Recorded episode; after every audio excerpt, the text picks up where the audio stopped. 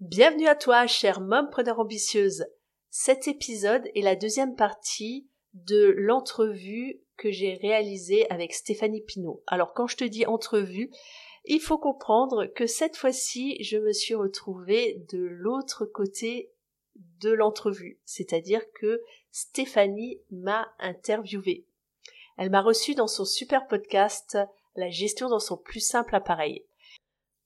D'ailleurs, je te conseille d'aller écouter son podcast qui est une vraie perle. Elle présente la gestion vraiment de manière fun, donc c'est à découvrir parce que si tu es chef d'entreprise, il faut vraiment que tu comprennes l'importance de la partie gestion de ton entreprise. Bien sûr, tu peux écouter cet épisode directement, mais si tu veux en profiter au mieux, je te conseille d'arrêter tout de suite cette écoute et d'aller écouter celui, la première partie de notre entrevue. Dans cet épisode, nous te partageons de multiples pépites de gestion d'entreprise que ben j'ai pu découvrir au fur et à mesure de mon expérience de chef d'entreprise. Je te laisse à cette écoute, passe un bon moment autant que j'en ai passé à l'enregistrer avec Stéphanie Pinault. Bonne écoute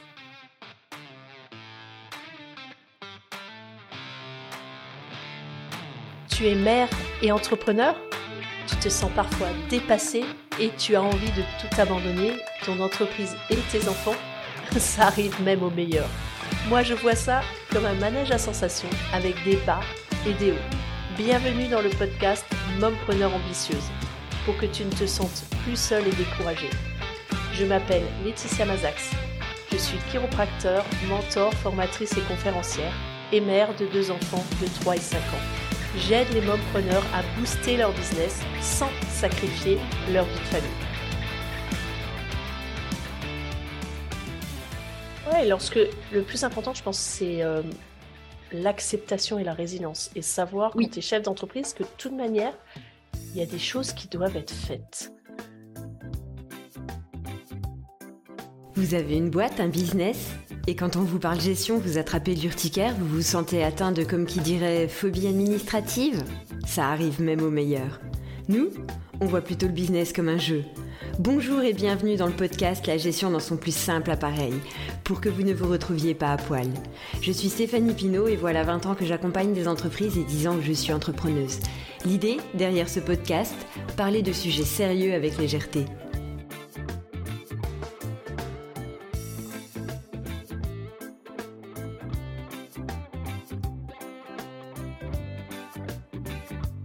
Bonjour et bienvenue dans ce nouvel épisode de la gestion dans son plus simple appareil. Je suis ravie de vous présenter la suite captivante de notre entretien avec la talentueuse et ambitieuse Laetitia Mazax, chiropracticienne, chevronnée depuis 17 ans et une véritable force de la nature en tant qu'entrepreneuse. Évidemment, je ne peux pas oublier de dire qu'elle a également un podcast, Mempreneuse ambitieuse. Dans l'épisode précédent, vous vous souvenez, nous nous sommes arrêtés au sommet de l'intrigue. Le suspense était à son comble. Le fisc était entré en scène, laissant tout le monde en plein suspense. Comment diable Laetitia allait-elle gérer cette situation? L'attente était infinie et dans cet épisode, vous allez avoir les réponses que vous attendez avec impatience. Comment Laetitia a-t-elle géré son problème fiscal? Attachez vos ceintures car nous allons aussi explorer d'autres sujets. Nous restons sur le fil conducteur de la gestion du stress. On en a tous besoin, mais on va aussi voir comment jongler avec les exigences de la relation avec l'expert comptable, maîtriser l'art subtil de communiquer avec lui et démystifier l'organisation. Et pour ne pas vous laisser sur votre faim, nous avons rassemblé tous les liens pour vous aider à retrouver Laetitia et à plonger davantage dans sa communauté. Ces liens sont en description. Allez, c'est parti pour un épisode plein d'énergie et surtout n'oubliez pas, la gestion est avec vous.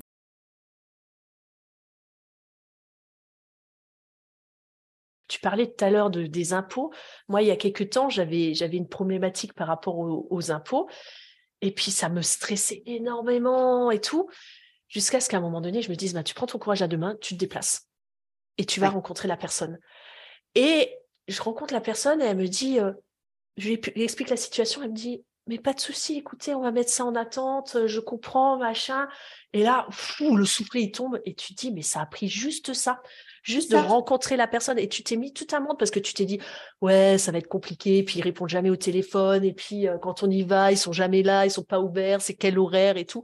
Ben, à un moment donné, tu y vas. Et au pire, tout ce que tu risques, c'est que tu arrives, et au mieux, au pire, ce sera fermé, mais au mieux, tu auras au moins les horaires et tu, tu auras fait au moins un pas. Oui. Et, euh, et ça, c'est énorme, quoi. Et, euh, et, moi, je l'ai expérimenté aussi par rapport à, à, la gestion de la relation euh, client-patient pour moi, euh, d'oser appeler les gens.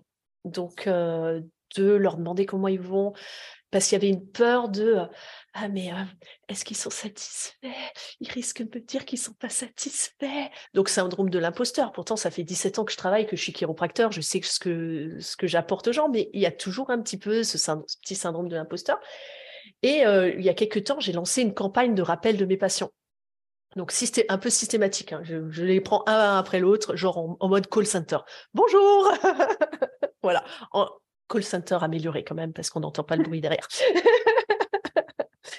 Mais en, étant dans ce truc systématique, à un moment donné, j'appelais le suivant et au moment où j'avais composé le temps que ça sonne, ben, je lisais sa fiche. Et c'est là où je me dis, j'ai lancé l'appel, mais ah mince, euh, si j'avais su, j'aurais pas lancé l'appel. Euh, donc, ça m'obligeait à dépasser la peur parce que c'était un patient où, je sais pas, il y avait, il y avait un a priori, on va dire. Et finalement, la personne, elle décroche, et puis tu te présentes, tu expliques pourquoi tu l'appelles, euh, voilà. Et puis finalement, elle te dit euh, Ah, mais oui, euh, bah, merci de m'appeler. Donc elle est super contente que tu prennes ces nouvelles. Que, et elle me dit bah, Depuis que je vous ai vu, ça va super bien. Voilà ce qui s'est passé dans ma vie. Et waouh, ça m'a illuminé ma journée alors que j'étais pas. Si j'avais pris le temps de réfléchir à ce que je l'appelle ou pas, je l'aurais pas appelé, j'aurais pas eu cette illumination. Donc l'humain, et c'est ce que toi tu développes aussi, l'importance de l'humain dans la gestion de l'entreprise, c'est capital, que ce soit avec ses clients, que ce soit avec ses fournisseurs, de, de, passer un coup de fil. Parfois, ça, ça désamorce beaucoup de choses. Et moi, j'ai eu le cas euh, également dans, dans un conflit que j'ai euh, euh, justement avec mon ex-employé, mon ex-associé, pardon. et, et puis j'ai fini par passer un coup de fil et puis ah, punaise, ça... ça... Tu te dis, ouais, au lieu de s'envoyer des couilles recommandées, ben, on peut peut-être s'appeler, et puis voilà. Les colibris disent le putain de facteur humain, euh, mais c'est ça en fait. Ça marche aussi dans la gestion, dans le sens où si, si on part du principe qu'on est tout seul dans son entreprise, dans sa bulle, et que de toute façon on travaille tout seul, et qu'on voit les autres comme des empêcheurs de tourner en rond, comme euh, des ennemis, comme euh, des... Peu importe euh, les, les, images qui vous viennent, ça pourra pas marcher parce que une entreprise, c'est des liens avec l'extérieur, mais obligatoirement. Sinon, mmh. il n'y a pas de création de valeur. La création de la valeur, c'est dès l'instant où, où, on pourra vous payer ou vous donner quelque chose en échange de ce que vous avez créé. Mmh. Bon, donc, c'est hyper simple. C'est que déjà, on peut échanger notre service ou notre produit. Donc, il faut quelqu'un en face.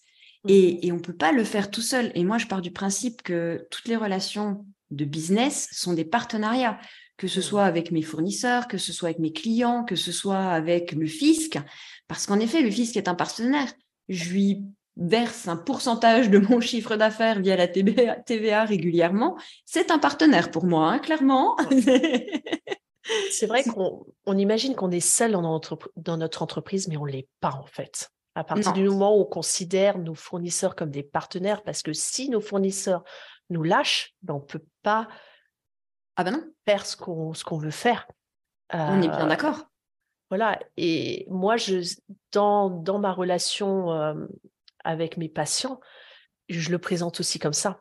Je leur explique qu'on est des partenaires, que moi, j'ai fait des études et j'ai des connaissances et j'ai de l'expérience, mais elle n'est rien sans leur, aide, leur travail. Moi, je vais leur donner des conseils, mais s'ils ne les appliquent pas, bah, je suis un peu cash. Parfois, je leur dis, bah, si vous appliquez pas, on se revoit toutes les semaines pendant des semaines et des semaines et c'est super pour mon portefeuille. Donc, continuez à pas faire vos exercices et, les à appliquer les conseils que je vous donne.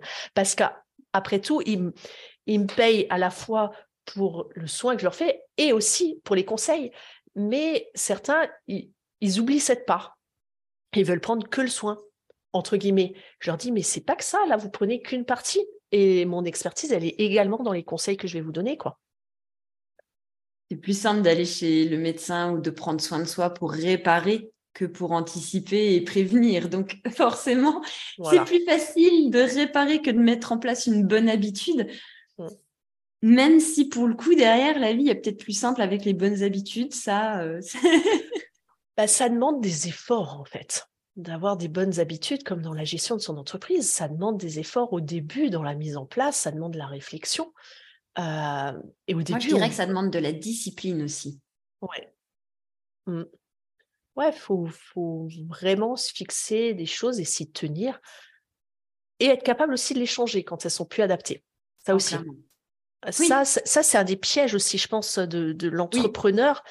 Euh, c'est d'être dans d'être tellement discipliné que les conditions ont changé, ton client, il a d'autres besoins, mais toi, tu continues à faire la même chose. tu, parles souvent de, de, Georges dans, dans, tes trucs, de Georges qui fait des frites. Bah, imaginons que qu'il a pu qui, il fait des frites et puis il vend du poisson grillé, je crois, c'est ça. Hein. Euh, bah, imaginons qu'il n'y ait, plus de truites euh, ou de carpe, j'en sais rien. Euh, bah, il faut qu'il s'adapte, qu'il se dise bah tiens, qu'est-ce que je fais? Soit je continue à me dire bah, je vends, j'ai pas de truite à vendre et je continue à vendre que des, frites, ou il se dit, bah, je vais faire des burgers à la place, quoi. Parce que l'environnement, il a changé, que le, l'étang, il a été bouché. Voilà, et c'est, ça l'adaptation du chef d'entreprise, quoi. Et c'est, moi, je trouve, ce qui génère beaucoup de stress, c'est, le manque d'être attaché à son produit, d'aimer passionnément son produit, plutôt que d'aimer ses clients. Oui, ah, quand tu aimes tes clients, tu réfléchis à ce, quel est son besoin et si le besoin change, tu vas adapter ton, ton, produit, quoi. Sinon, tu vas droit dans le mur. C'est pour ça que moi, je dis que le business est un jeu parce qu'on joue ensemble. Mmh. Et, et, que quand ça convient plus, on peut changer de dé, on peut changer de pion, on peut changer même de jeu si mmh. vraiment ça convient plus du tout. Euh, mais le tout, c'est de le faire ensemble. On joue ensemble. Et, ouais. Moi, je vois énormément génération de stress aussi euh, auprès de mes patients. C'est euh, alors là moins les, les, patients qui sont entrepreneurs, mais quoique c'est le, le salarié qui me dit Oh, j'en peux plus de mon boulot. Alors je leur demande mais qu'est-ce que tu aimerais faire? Alors ils me disent soit ils me disent je sais pas, soit ils me disent ah j'aimerais faire ça. Et je leur dis mais qu'est-ce que tu attends Ouais mais tu comprends, j'ai des enfants, j'ai ceci, ci, cela. Et je leur dis mais quel est l'exemple que tu veux montrer à tes, à tes enfants? Tu veux leur montrer certes un parent qui gagne de l'argent mais qui n'est pas épanoui ou tu préfères leur montrer le visage d'un parent épanoui qui croit en ses besoins, en ses envies et qui est capable de reprendre ses études pour faire le métier qu'il a envie de faire maintenant. Euh, et il y a malheureusement beaucoup de gens qui, qui sont stressés dans, dans ces situations-là parce qu'ils n'arrivent pas à s'adapter. Et, euh, et, puis ils ont acheté une maison, euh, et puis ils ont la maison à payer, l'emprunt de la maison, l'emprunt de la voiture. ils sont acculés. Voilà, et ils se font. en tout cas, ils se sentent acculés. Ils se sentent acculés, ils se font mettre la pression de la société qu'il faut partir en vacances pour que leurs enfants puissent avoir quelque chose à raconter à la rentrée. Mais bon sang, qu'est-ce qu'on en a à foutre? Ils vont en parler pendant une journée, quoi, les gamins. Après, ils vont parler d'autres choses. si toi, tu, si ton gamin, il peut raconter qu'il a fait des trucs géniaux, il est peut-être pas parti en vacances, mais il a fait des trucs géniaux avec ses parents, bah, c'est cool aussi, quoi. Oui. Bref, on dérive. on dérive. Oui, logique. On a l'habitude entre nous. c'est ça. Nous, on a un jeu, sans règles, en fait, presque. toujours des règles, un jeu, toujours.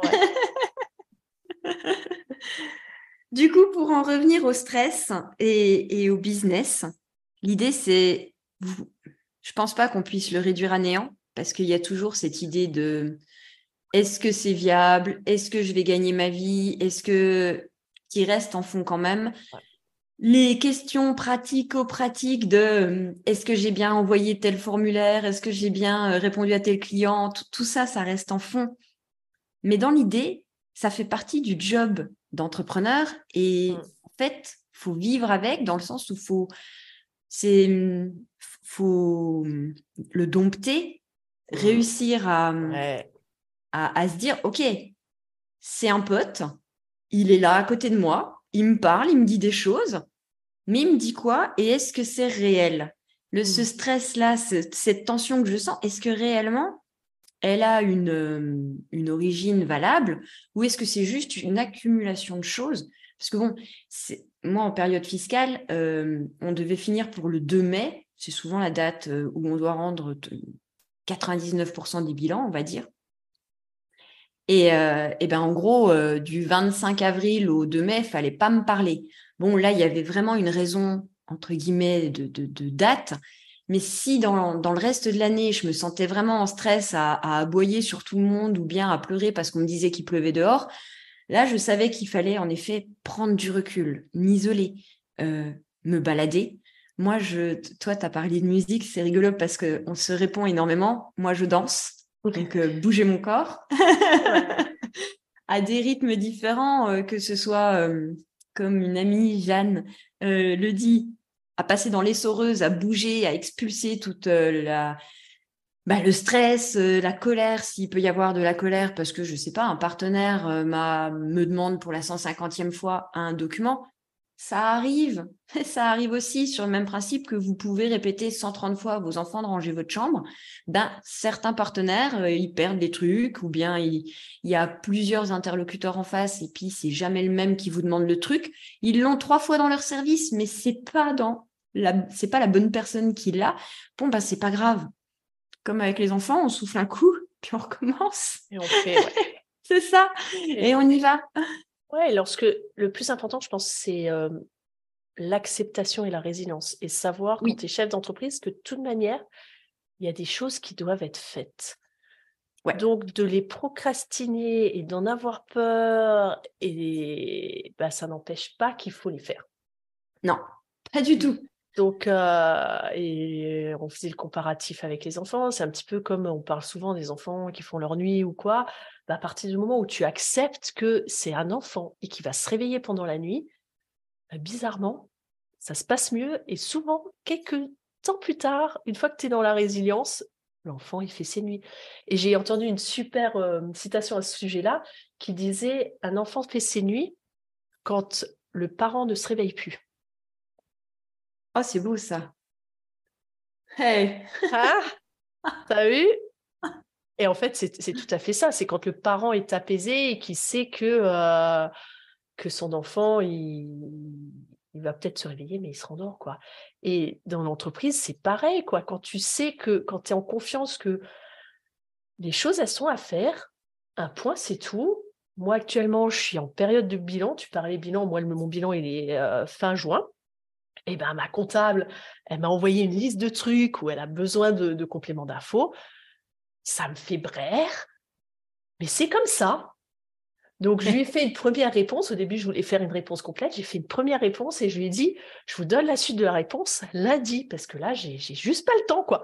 Donc, euh, et c'est OK, quoi. Et je me suis imprimé le petit document et je vais prendre chaque document qu'elle a besoin, chaque justificatif, et voilà. Et puis, c'est OK, ce sera fait. C'est faut en passer par là. Et euh, Mais c'est vrai que ça me fait braire chaque année, quoi. Et j'ai encore testé. J'ai dit, putain, j'ai tout mis en place pour qu'elle puisse faire les trucs régulièrement. Et puis, euh, on arrive encore au moment du bilan. Et puis, elle me le demande à la fin. Bah, c'est comme ça. Voilà. C'est comme ça. Et oui, en fait, il y a beaucoup plus de choses que trois factures et de relevés de compte dans un bilan, en fait. voilà, voilà. Et nous, De, notre point de vue, on se dit, punaise, mais qu'est-ce qu'elle a branlé pendant toute, euh, toute l'année? Et il y a des choses qu'on voit justement que quand on fait le bilan où, il nous manque des cohérences et qu'on se doute qu'il manque un maillon entre les deux mm. choses. Donc on, va demander ce maillon, mais on le voit que quand on justement on fait le bilan et que qu'on regarde les choses dans leur cohérence globale. Mm. Et, là, du coup, elle a dû faire ça et te demander deux trois trucs où elle s'est dit tiens, il doit manquer quand même deux trois justificatifs ci ou là. voilà. elle, a elle a un truc qui est sorti sur le compte, mais c'est quoi? C'est ça. Elle a un chèque qui est passé, mais je lui ai pas donné la liste des à quoi correspond chaque chèque.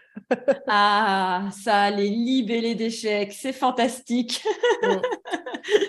Donc ça aussi, organisation. Je vais... Organisation pour réduire le stress, organisation. Ça, donc prévoir, ça arrive chaque année. Donc par exemple, euh, je pense que moi, je vais réfléchir à ça. Comment, comment organiser pour que ça génère moins? Parce que c'est une surcharge de, travail qui arrive sur mon travail, tu vois, mmh. le, bilan quand on est chef d'entreprise.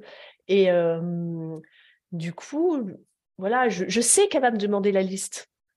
Donc, je pense que je vais me faire une checklist maintenant euh, pour préparer le bilan, de quoi elle a besoin. Euh, bah, ça, la liste libellés check bam, alors je le ferai peut-être pas au fur et à mesure de l'année, mais si, si je me prends 10 euh, minutes, je pense qu'il faut bien 10 minutes, un quart d'heure pour faire la liste des, numéros de chèques, des chèques que j'ai faits, euh, bah voilà, bim bam, euh, ce sera fait quoi. Tu peux le marquer dans ta to-do list parce qu'en effet, elle te demandera tout le temps. Voilà. elle n'est pas devin et elle ne peut pas savoir à qui tu as libellé le chèque. Elle n'était pas là ce jour-là. Voilà, et elle n'a pas mon. Je lui ai pas donné mon, ma souche de chéquier. Donc, euh, ça peut être une solution aussi. Lui ramener le classeur avec le chéquier et puis elle se démerde. Ça, c'est pas une solution euh, entre guillemets euh, fort sympathique quand on est comptable ou expert comptable qu'on voit arriver, mais au moins on a l'information. Donc dans tous les cas, ça sera mieux que rien, ça c'est une évidence. L'organisation pour réduire le stress, je suis complètement d'accord. Ouais, ça fait partie des choses et ça commence dès l'émission du chèque, au moment où vous écrivez sur la souche euh, ce que c'est. Parce mmh. que déjà là, quand euh, vous ne le faites pas, ah bah alors après, pour retrouver ce que vous avez payé là, ouais, ça passe par des... dans la mémoire. Comme tu dis, de la rigueur quoi sur le sur la souche de chèque, noter, euh, ça paraît con, mais quand tu es chef d'entreprise, tu penses pas parce que pour dans ta vie perso, quoi, moi c'est comme ça, je m'en fous, je fais un chèque, c'est bon.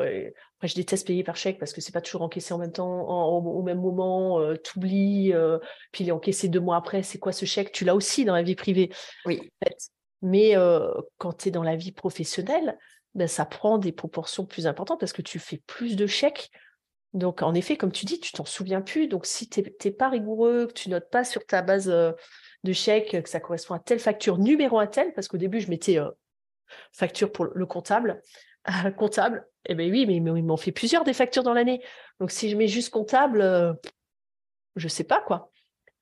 Alors, euh, ce qui m'étonne, elle m'a demandé ça parce que normalement, je mets sur les factures que j'ai payées par quel moyen et le numéro du chèque. Donc logiquement, elle devrait retrouver.